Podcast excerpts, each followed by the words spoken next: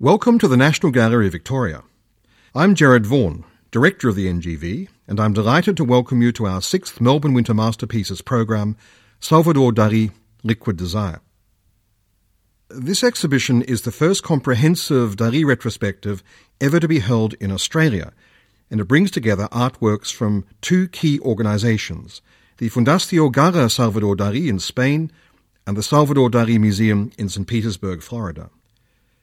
By drawing on the respective strengths of each collection, Liquid Desire allows an extraordinarily comprehensive and thought provoking survey of Dali's entire artistic output. This ambitious and exciting retrospective of over 200 of Dali's works includes many of the hallmarks of his practice. To complement this collection, explanatory panels alongside each work offer a fascinating study into Dali's technical virtuosity his attitude of constant experimentation, and his astounding range of creative endeavours. Salvador Dali was one of the most well known and flamboyant figures of the 20th century. We invite you to enter his enigmatic and thought provoking world through this unique audio tour, Salvador Dali in private and in public. His was a very complex personality. This behind the scenes exploration of his life gives fascinating context to his out of the ordinary behaviour.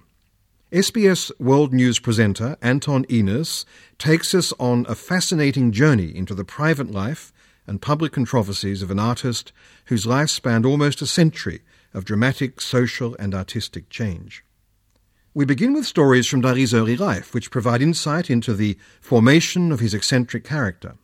We find out more about the mysterious Russian born Gala Dali's beloved muse and astute manager.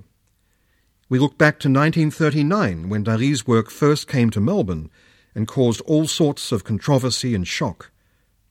Is it really true that Dali was nearly decapitated in 1939? What was he doing hurling eggs onto a canvas at the home of movie mogul Jack Warner? And just how did those cats get to fly through the air? Dali formed friendships with actor Harpo Marx and worked with film producers like Alfred Hitchcock and the popular showman and innovator Walt Disney. He also worked with Coco Chanel, the choreographer Leonide Massine, and, and later the rock star Alice Cooper, among others.